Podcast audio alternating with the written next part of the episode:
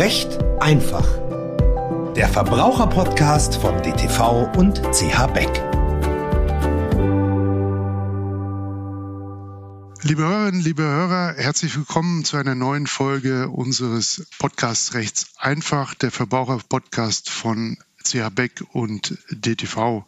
Mein Name ist Frank Lang, ich bin Programmbereichsleiter bei CH Beck und seit einigen Jahren schon für den Bereich Beck-Rechtsberater im DTV zuständig. Und ich freue mich sehr, heute auf der anderen Seite begrüßen zu dürfen Herrn Dr. Gerhard Kills, Professor an der Katholischen Hochschule Nordrhein-Westfalen, Abteilung Paderborn. Herzlich willkommen, Herr Professor Kills. Recht herzlichen Dank für die Einladung, Dr. Lang. Ich freue mich sehr, dass Sie mit mir ins Gespräch kommen werden. Dankeschön, dass Sie sich bereit erklärt haben, den Podcast mit mir zu machen und sich meinen kritischen, kniffligen Fragen zu stellen. Ähm, worüber wollen wir heute reden? Wir wollen heute über Bürgergeld reden.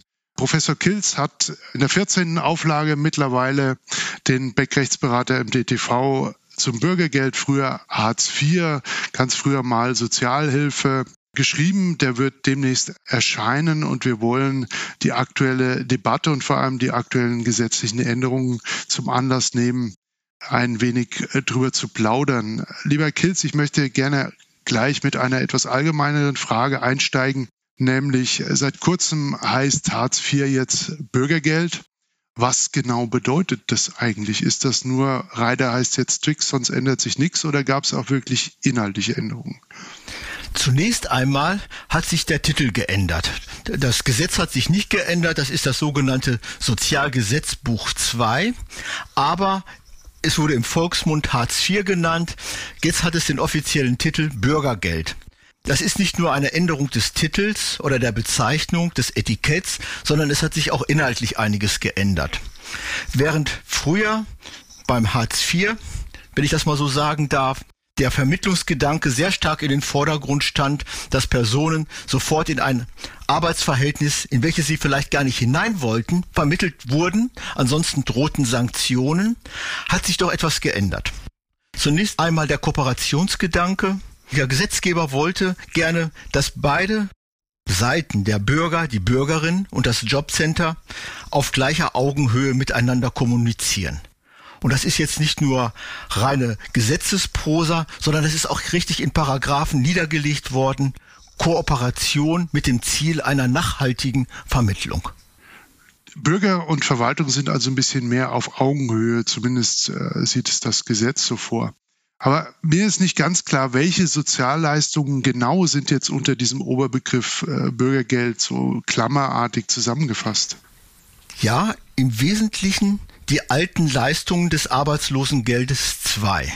Das bedeutet eine Grundsicherung für Menschen, die in den Arbeitsmarkt integriert werden können, sprich die erwerbsfähig sind, also die dem Arbeitsmarkt zur Verfügung stehen. Wer nicht dem Arbeitsmarkt zur Verfügung steht, ist auf andere Leistungen wie die Sozialhilfe angewiesen. Doch was bekomme ich mit dem Bürgergeld? Einmal den monatlichen Betrag, um meinen Lebensunterhalt zu bestreiten, für ein Single 502 Euro plus Miete plus Krankenversicherung und für Kinder auch noch Teilhabeleistungen. Jetzt versetze ich mich in die Rolle des Bedürftigen und die erste Frage, die sich mir dabei natürlich stellt, wie komme ich überhaupt als Bedürftiger an all diese Leistungen? Es ist eine Situation, die eigentlich häufig auftritt, dass Menschen aus einem Arbeitsverhältnis, aus einer Selbstständigkeit heraus plötzlich in finanzielle Not geraten. Sie versuchen sich zunächst einmal selber zu helfen und erst wenn das alles nicht hilft oder nicht klappt, überlegt man sich, wie kann der Staat vielleicht unterstützen. Und das ganz Wichtige ist dabei, einen Antrag zu stellen. Das heißt, diese Leistung des Bürgergeldes gibt es nicht automatisch, sondern sie ist eine Antragsleistung. Das heißt, ich muss einen Antrag beim Jobcenter stellen, das für mich zuständig ist. Jetzt stelle ich mir vor, dieses riesige Gespenst, äh, Jobcenter, äh, böse Staatsverwaltung, äh, alles ganz schlimm. Gibt es irgendeine Institution oder Stelle, die mich dazu berät, äh, zu meinen Rechten, zur Ausfüllung des Antrages? So ein Antrag ist ja auch recht kompliziert auszufüllen. Man muss Auskünfte erteilen, das ist alles nicht ganz leicht. Gibt es da irgendjemanden, der mir Hilfe leistet bei der Antragstellung? Zunächst einmal ist es die gesetzliche Verpflichtung des Jobcenters selber zu helfen. Das Jobcenter hat die rechtliche Verpflichtung, Menschen, die eine Leistung nachfragen, zu beraten und zu informieren. Aber auch außerhalb des Jobcenters, also außerhalb des staatlichen Systems, gibt es sehr viele Selbsthilfeorganisationen, NGOs, Selbsthilfevereine, Arbeitslosenprojekte, die mit Rat und Tat zur Seite stehen.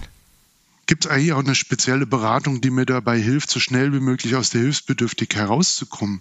Denn das ist ja doch sehr schambehaftet, auch äh, da um finanzielle Hilfe bitten zu müssen. Und ich kann mir vorstellen, dass der eine oder die andere da auch so schnell wie möglich wieder raus möchte. Zunächst einmal sollte man keine Scham haben, weil es ist ein subjektives Recht, ein Anspruch, welches jeder Bürger geltend machen darf, der in sich in einer Notlage befindet. Und das Jobcenter versucht ja auch sehr rasch mit Menschen ins Gespräch zu kommen und zu helfen, eine Entwicklung zu finden, um eine tragfähige finanzielle Basis zu erreichen.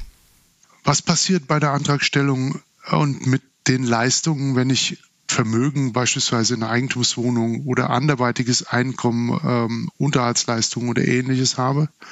Das ist ein Haupthindernis, weil viele Menschen gehen davon aus, die zum ersten Mal mit dieser Sozialleistung Bürgergeld oder früher Hartz IV konfrontiert werden. Muss ich jetzt alles erst ausgeben. Wie sieht es mit Unterhaltsverpflichtungen aus? Sie haben es ja auch angesprochen. Das hatten wir in der Corona-Krise gesehen, wo plötzlich sehr viele Selbstständige von heute auf morgen kein Einkommen mehr bezogen haben und plötzlich Hilfe benötigten. Das Gesetz sieht es sehr differenziert vor, dass Eigentum, Vermögen nicht komplett angerechnet wird. Und gerade in der ersten Phase, in einem Karenzzeitraum von einem Jahr, wird nur wesentliches Vermögen überhaupt zur Anrechnung gebracht. Und wesentliches Vermögen, so sagt der Gesetzgeber, ist ein Vermögenswert, ein Geldwert von über 40.000 Euro, den ich angespart habe. Und darüber hinaus gibt es so auch etwas, was wir als Schonvermögen bezeichnen können oder als Vermögen, was nicht berücksichtigt wird die selbstgenutzte Eigentumswohnung, das selbstgenutzte Haus. Ist es hilfreich, würden Sie die These unterstützen, bei der Antragstellung zu Vermögen und anderweitigem Einkommen vollständig und wahrheitsgemäße Angaben zu machen und tunlichst nichts zu vergessen oder gar zu unterschlagen? Natürlich. Weil nämlich wir Bürger, wenn wir einen Anspruch geltend machen, das gilt im Sozialrecht, es gilt aber auch in anderen Bereichen, immer wenn es um Leistungen geht, vollständig und wahrheitsgemäße Angaben machen müssen, sonst besteht die Gefahr, dass es sich um eine Straftat handelt, wie den Betrug. Das ist also auch mit einer ordentlichen Strafe verbunden und es nutzt nichts. Es, die Leistung, die man zu Unrecht erlangt hat, muss man wieder erstatten. Und daher rate ich, auf jeden Fall wahrheitsgemäße Angaben zu machen, sich aber vorher beraten zu lassen. Gerade bei Selbsthilfeeinrichtungen, Organisationen, die wissen Bescheid oder auch bei Verbraucherverbänden, was als Vermögen nicht angerechnet wird, was als Einkommen nicht berücksichtigt wird, sodass da vielleicht schon ein großer Stein vom Herzen fällt, weil man dann erkennt, ich muss also nicht mein Vermögen komplett aufzehren, verbrauchen da klingt schon so ein bisschen an, ähm, bei der Antragstellung habe ich nicht nur Rechte, sondern auch gewisse Pflichten, sprich Angaben zu machen zu Vermögen und Einkommen. Aber auch nach, wenn der Bescheid gekommen ist, danach habe ich auch weitere Pflichten als Bürgergeldempfänger. Welche sind das genau? Wenn jetzt eine Leistung gewährt wird, das Bürgergeld gezahlt wird, so ist die Rechtsgrundlage ein Paragraph, das ist der Paragraph 7 SGB II, aber da möchte ich jetzt gar nicht so weit drauf eingehen, der immer wieder die Hilfebedürftigkeit in den Vordergrund setzt. Das heißt, es darf sich bei mir nichts geändert haben, dann bekomme ich weiterhin das Bürgergeld. Wenn es jetzt zu einer Situation kommt, ich bekomme plötzlich Einkommen, ich habe einen Geldzufluss, der meine Hilfebedürftigkeit Gott sei Dank reduziert, dann bekomme ich dann zu viel Bürgergeld und ich muss das mit dem Jobcenter synchronisieren. Das heißt, ich habe eine Mitteilungspflicht, dass sich meine Verhältnisse geändert haben, in diesem Fall positiv geändert haben. Was passiert, wenn ich meinen Pflichten nicht nachkomme, wenn ich mich beispielsweise zu Terminen, die angesetzt sind, nicht vorstelle? äh, beim Jobcenter oder Auskunftspflichten nicht rechtzeitig oder gar nicht erfülle, was passiert dann im Anschluss? Gibt es irgendwelche Sanktionen, die mir dann drohen? Ja, wie in vielen Bereichen auch des Sozialrechtes, das ist im SGB I, also ganz, ganz weit vorne im Sozialrecht geregelt, die Mitwirkungspflichten. Das kann sogar so weit gehen, dass vielleicht dann Leistungen gar nicht erbracht werden, wenn ich meine Vermögensverhältnisse nicht aufdecke beziehungsweise darüber keine Auskunft gebe. Und darüber hinaus haben wir auch im SGB II, im Bürgergeldgesetz, wenn ich das einmal so formulieren darf, auch Regelungen der Leistungsminderung. Das heißt, wenn ich ein Jobangebot nicht annehme, an einer Weiterbildung nicht teilnehme oder die Möglichkeit, ein Arbeitsverhältnis abzuschließen, verhindere, ganz platt, indem ich dem Arbeitgeber schon mitteile, dass ich eigentlich an seiner Arbeitsstelle kein Interesse habe, dann droht eine Minderung, zunächst einmal in Stufen, zunächst einmal von 10 Prozent des Regelbedarfs, den ich monatlich bekomme. Sie haben meine nächste Frage schon so ein bisschen vorweggenommen, lieber Herr Kills. Es kommt ja relativ häufig vor, dass das Jobcenter die Betroffenen auffordert, sich bei einer Arbeitsstelle vorzustellen, die dem Jobcenter gemeldet wurde. Und äh, dann muss ich meine Unterlagen hinschicken und muss mich dort persönlich vorstellen. Und meistens ist es ja doch leider so, ich will den Job gar nicht ähm, und er ist auch oft meistens weit unter meiner Qualifikation. Was ich nicht tun sollte, haben Sie auch schon gesagt, ich sollte nicht dem potenziellen Arbeitgeber sagen, ich will den Job gar nicht, ich brauche jetzt nur die Bescheinigung, dass ich hier zum Vorstellungsgespräch war. Das könnte der ausnutzen und Sie beim Jobcenter anschwärzen. Es hilft also bei solchen Sachen wahrscheinlich nur ähm, beim Vorstellungsgespräch eine denkbar schlechte Figur zu machen, oder? Das würde ich so nicht sehen. Also ähm, wenn ich vom Jobcenter in ein Arbeitsverhältnis vermittelt werde oder zu einem Arbeitgeber vermittelt werde, der mir von vornherein nicht passt, dann müsste man das im Vorfeld klären, beziehungsweise man hat es verabsäumt, im Vorfeld zu klären. Es ist ja nicht so, dass das Jobcenter jeden Menschen sofort in ein Arbeitsverhältnis hineinpressen will, auch wenn der Bürger daran überhaupt kein Interesse hat, weil es irgendwie nicht passt. Daher haben wir im Bürgergeldgesetz, und da komme ich, Herr Dr. Lang, auf Ihre Frage zurück zu Beginn, was hat sich geändert mit dem Bürgergeld? Da hat sich etwas geändert, nämlich, dass zunächst einmal zu Beginn des Prozesses des Verfahrens zum Bürgergeld eine Potenzialanalyse stattfindet. Man testet erstmal, welche Interessen hat der betreffende Mensch, was kann er überhaupt, wie kann ich ihn qualifizieren, dass er nachhaltig in Ausbildung und Arbeit hineinvermittelt werden kann. Und dann gibt es einen Kooperationsplan, der dann genau vorsieht, welche Arbeitgeber oder welche Sparte in Betracht kommen können. Und dann schließlich sollte der Bürger, der in ein Arbeitsverhältnis kommt, der Arbeitssuchende, und er stellt fest, mit dem Arbeitgeber kann ich nicht, sollte das mit dem Jobcenter besprechen. Es ist einmal die Frage der Zumutbarkeit. Es kann ja sein, dass ich bei dem Arbeitgeber schon mal früher gearbeitet habe, da hatte ich dann Stress gehabt, wir haben uns nicht verstanden und es ist für mich vielleicht dann gar nicht so richtig da zu arbeiten, zumindest nicht auf Dauer zu arbeiten. Das sollte mit dem Jobcenter, mit dem Fallmanager besprochen werden. Also die Schote, aus der ich mich noch aus den Nullerjahren erinnere, die kann heute nicht mehr vorkommen. Da hat ein Besitzer eines Nachtclubs, wenn ich mich recht erinnere, in Baden-Württemberg, versucht, das Jobcenter dazu zu bewegen, ihm Arbeitssuchende zur Vorstellung zu schicken. Es ist ihm sogar gelungen, das Gesuch geschlechtsneutral zu formulieren, denn es war ja immer so, Arbeitssuchende, die Leistungen bezogen, mussten jeden zumutbaren und gesetzlich nicht verbotenen Job annehmen. Und da die Prostitution gesetzlich nicht mehr verboten ist, ist nicht sittenwidrig, gibt ein eigenes Prostitutionsgesetz dazu, war der Nachtclubbesitzer der Meinung, ähm, da müsse ihm das Jobcenter doch entsprechende ähm, Betroffene vermitteln. Dem hat das Landessozialgericht damals einen Riegel vorgeschoben, in dem es gesagt hat, naja, so war das mit der Sittenwidrigkeit im Prostitutionsgesetz gar nicht gemeint. Man wollte dort nur einen zivilrechtlichen Lohnanspruch begründen und nicht solcherlei in der Arbeitsvermittlung herbeiführen. Das ist also heute, nach dem, was Sie eben gesagt haben, nicht mehr möglich.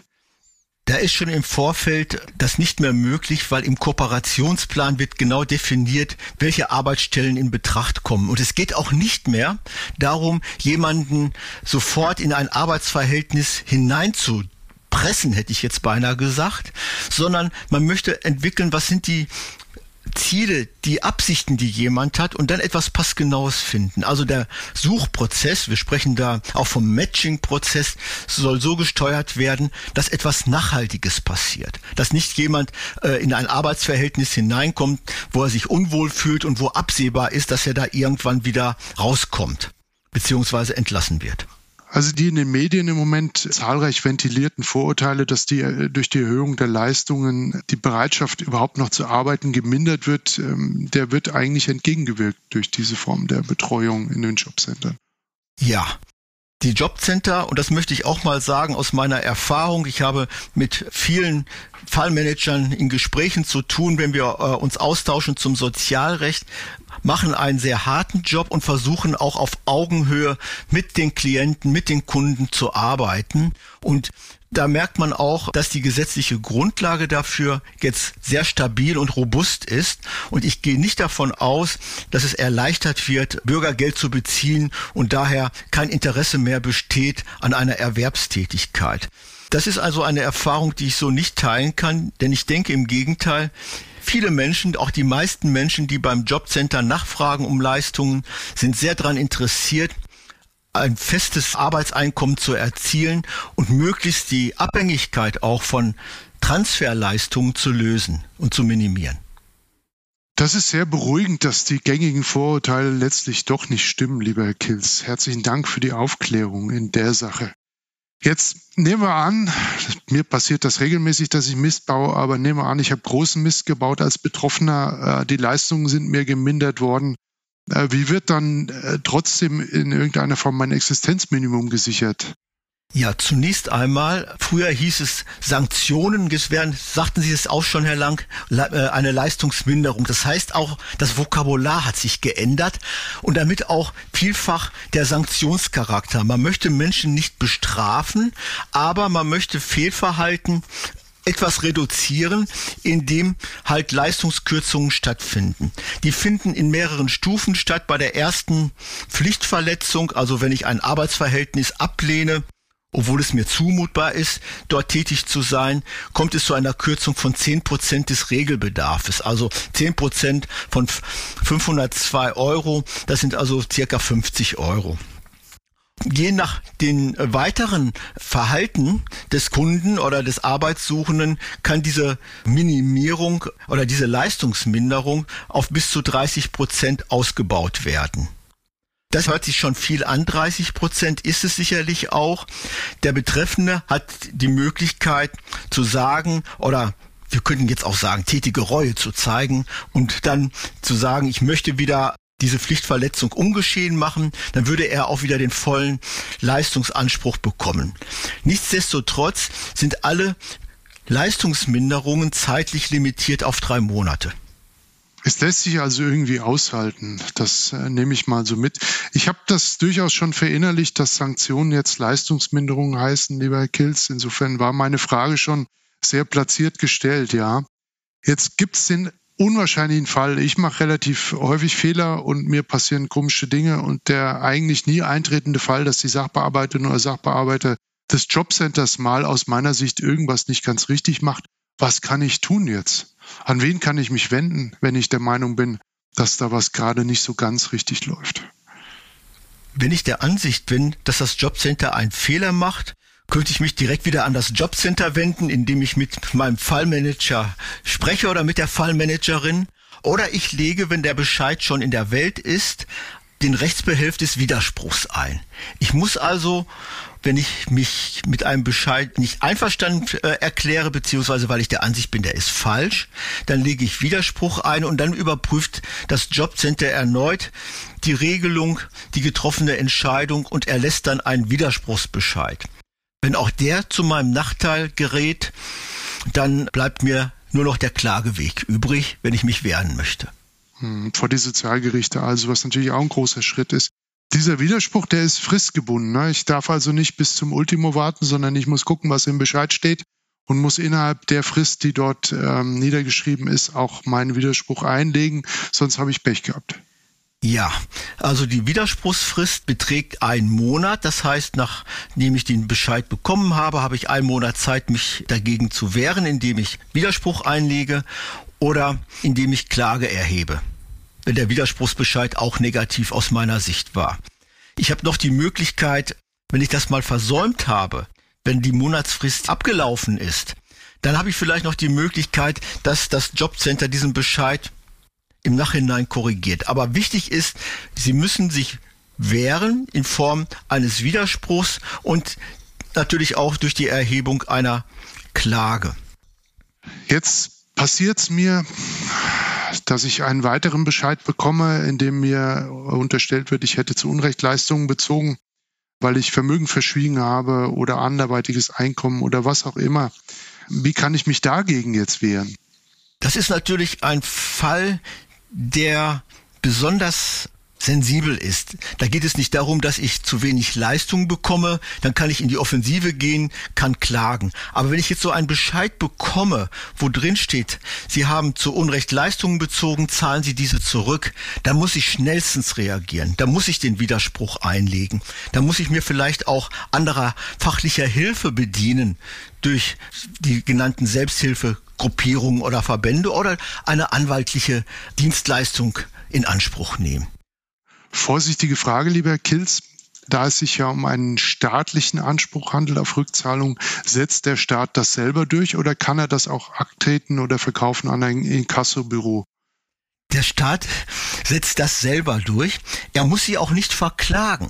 Wenn ich von Ihnen, Herr Lang, was natürlich nie vorkommt, Geld haben möchte und Sie zahlen das nicht, dann müsste ich sie verklagen oder einen Mahnbescheid und Vollstreckungsbescheid beantragen. Das heißt, ich müsste die Gerichte in Anspruch nehmen.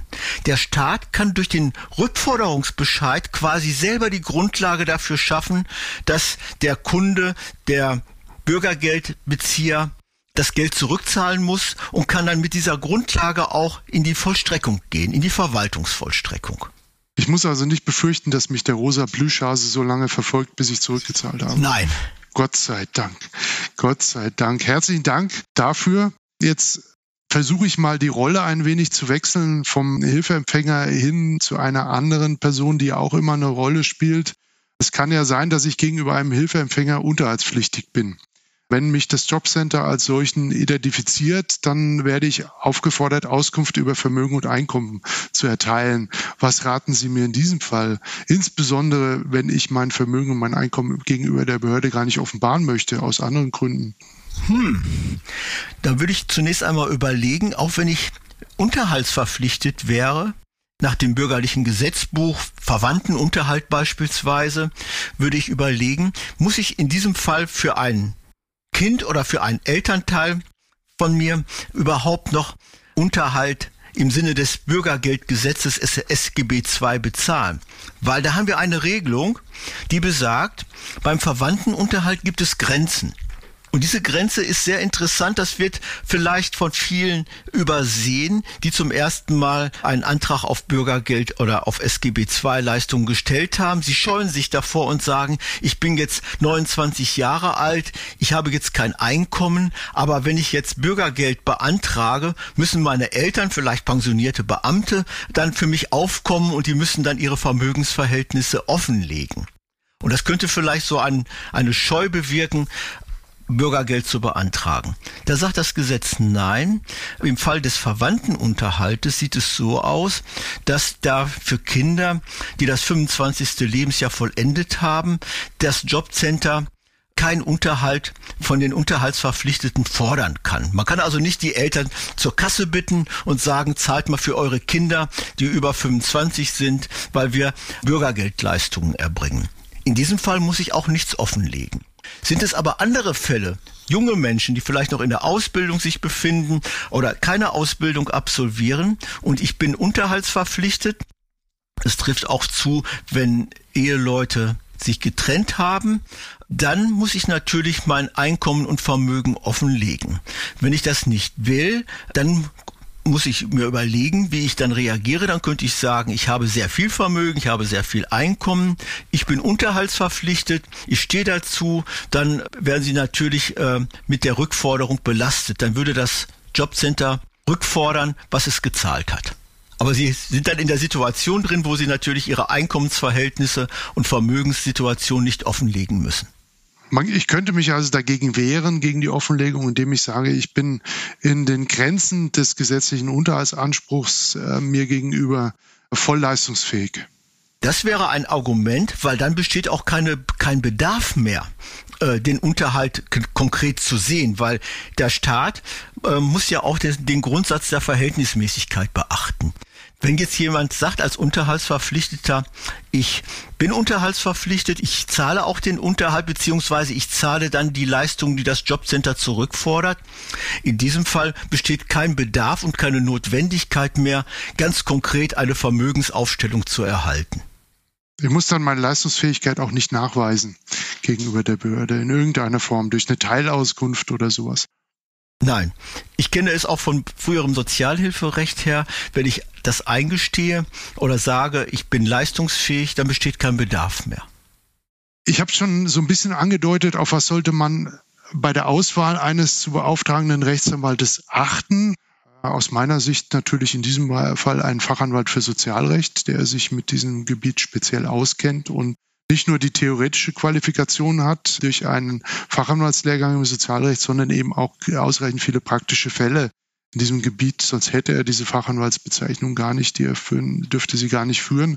Insofern, die Antwort ist ähm, klar, Herr Kilz, oder Fachanwalt für Sozialrecht.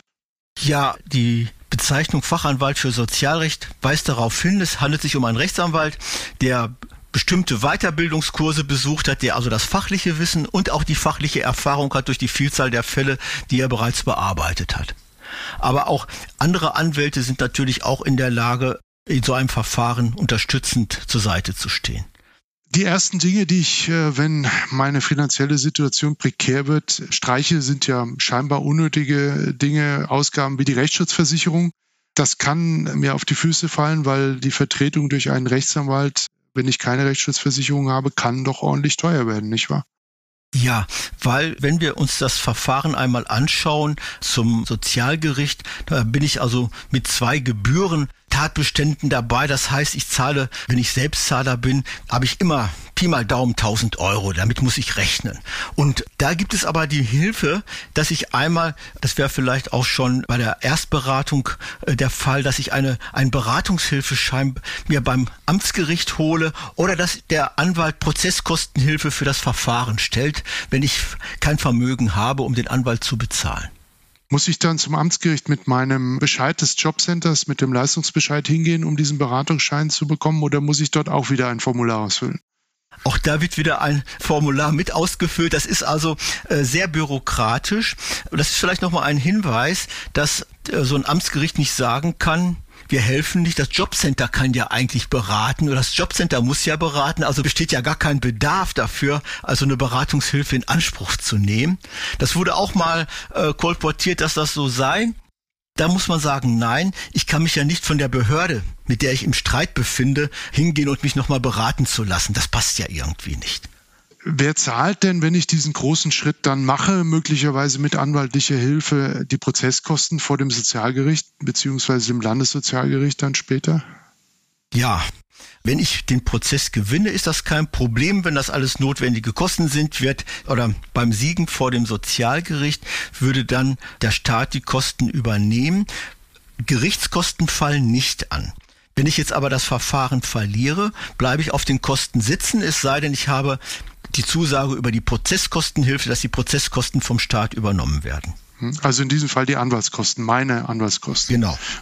Hat der Staat auch Kosten, die er dann, äh, wenn der Staat gewinnt, also das Jobcenter gewinnt, bei mir liquidieren kann? Vertretungskosten, Anwaltskosten oder ähnliches?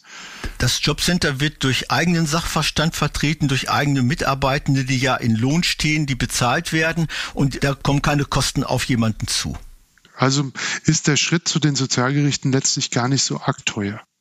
Nein, er ist überschaubar und man muss es wirklich empfehlen zu sagen, das Risiko oder die Hemmschwelle ist relativ gering angesetzt. Und das ist auch gut so, damit Bürger auch die Möglichkeit haben, in finanziell prekären Situationen rechtsstaatliche Überprüfung zu bekommen. Also wenn ich es mal so ein bisschen zusammenfasse, ich bekomme Hilfe nicht nur vom Jobcenter, ich bekomme Hilfe nicht nur in Form von Beratung und Leistungen, sondern ich bekomme auch Hilfe, wenn ich mich gegen ein übergriffiges oder falsch handelndes Jobcenter wehren möchte. Ich kann mir einen Beratungsschein beim Amtsgericht holen, um mich kostenfrei beim Rechtsanwalt beraten zu lassen. Und ich kann auch ohne großes Kostenrisiko vor die Sozialgerichte gehen. Eigentlich fühle ich mich jetzt so als Leistungsempfänger umfassend geschützt. Kann man so sagen. Also es wird ja immer so ein Drohszenario aufgebaut, eine Drohsituation, wo es heißt, der Bürger ist relativ alleingelassen gegenüber dem Handeln oder dem Entscheiden des Jobcenters. Kann so empfunden werden, aber es gibt vielfältige Unterstützungsmöglichkeiten. Man muss es nur wissen. Und ich glaube, das ist der wichtige Punkt. Bürgerinnen und Bürger müssen wissen, welche Rechte sie haben und wo sie auch Unterstützung finden können. Und dann ist eine Art Gleichheit der beiden Parteien auch gegeben. Zusammengefasst, lieber Kills, was raten Sie Hilfesuchenden, wenn sie sich in eine akute finanzielle Notlage, wenn sie sich einer akuten finanziellen Notlage gegenübersehen? Was sind die ersten fünf Schritte, die man auf jeden Fall machen sollte, um sich dort Hilfe zu suchen? Der erste Schritt ist tatsächlich Handeln. Und zwar Handeln in Richtung Jobcenter. Viele hilfebedürftige, hilfesuchende Menschen versuchen erstmal sämtliche Ressourcen, die sie haben, zu verwerten. Ihr gesamtes Einkommen oder Vermögen wird eingesetzt, weil die betreffende Person gerade keine staatliche Unterstützung in Anspruch nehmen will. Da werden Angehörige angepumpt, würde ich sagen, die geben ein zinsloses Darlehen, unterstützen die notleidende Person.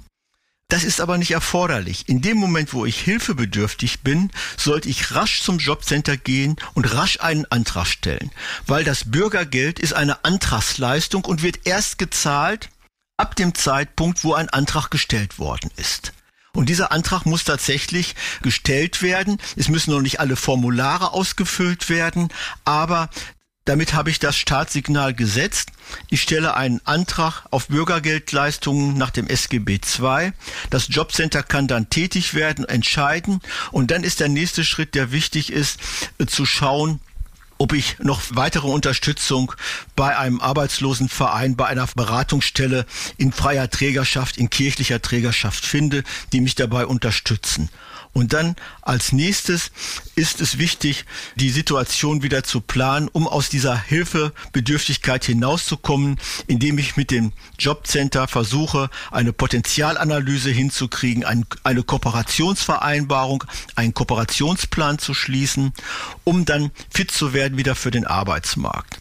Und wenn Sie mich fragen, das war Ihre Frage zu Beginn, was hat sich denn nun geändert von Hartz IV zum Bürgergeld? Da würde ich sagen, dass die Rolle oder die Bedürfnissituation der Betroffenen in den Vordergrund gerückt ist, weil nämlich wir haben Coaching-Angebote enthalten, wir haben die Begleitung in besonderen sozialen Schwierigkeiten enthalten.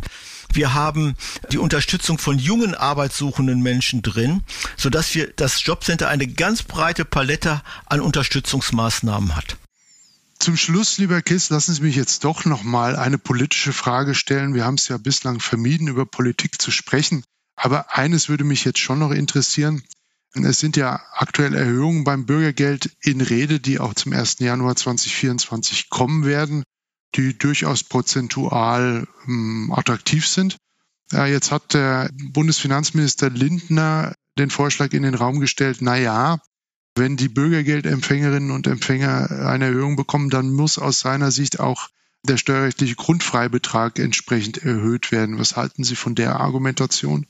Ich würde sagen, man sollte beides voneinander trennen. Einerseits das steuerrechtliche Moment der, des Freibetrages, auf der anderen Seite müssen wir sehen, dass wir beim Bürgergeld es immer mit einer Situation zu tun haben, wo eine Basisabsicherung gewährleistet wird, wo wir Menschen haben, die im Moment gegen Inflation anleben, wo wir also eine äh, vernünftig ausgestattete Leistungsperspektive entwickeln müssen. Und deswegen würde ich das gar nicht miteinander verbinden. Das mag vielleicht steuerrechtlich sinnvoll sein, aber man kann nicht sagen, weil wir bei den Ärmsten der Armen in Anführungszeichen etwas drauflegen, muss es bei allen anderen adäquat so sein. Das würde ich nicht unbedingt fordern. Wenn das machen möchte, gerne, aber ich würde eine andere Argumentation dann wählen. Alles in allem habe ich jetzt mitgenommen als potenziell Hilfebedürftiger, ich muss eigentlich nur meine Hemmschwelle überwinden, meine Scham ein wenig zurückstellen und beim Jobcenter vorstellig werden. Das ist doch schon mal eine, sage ich mal, schöne Konklusio, die wir da gewonnen haben. Lieber Professor Kilz, ich danke Ihnen sehr herzlich, dass Sie hier jetzt Rede und Antwort gestanden haben. Jetzt kommt mein kleiner Werbeblock demnächst. Wir arbeiten noch in einem letzten Korrekturgang daran, die Zahlen zum 1. Januar einzuarbeiten. Aber Sie können gerne in Ihre Buchhandlung Ihres Vertrauens schon die 14. Auflage des Bandes Bürgergeld von Herrn Kills aus der Reihe Beck Rechtsberater im DTV vorbestellen. Sobald das Buch erscheint, bekommen Sie es dann geliefert vom Buchhändler und gehen Sie gerne in die Buchhandlung Ihres Vertrauens vor Ort. Sie unterstützen damit die Buchhändlerinnen und Buchhändler, damit diese Buchhandlung auch in einigen Jahren noch dort ist, wo sie heute ist. Ich danke an dieser Stelle auch herzlich Matthias Plätz von Media Carrots, der im Hintergrund die Technik für uns bedient hat, sodass wir beide uns auf unser Gespräch konzentrieren können. Herzlichen Dank an Sie beide und bis zum nächsten Mal. Vielen Dank.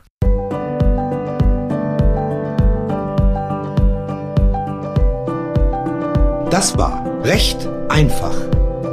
Der Verbraucherpodcast von DTV und CH Beck.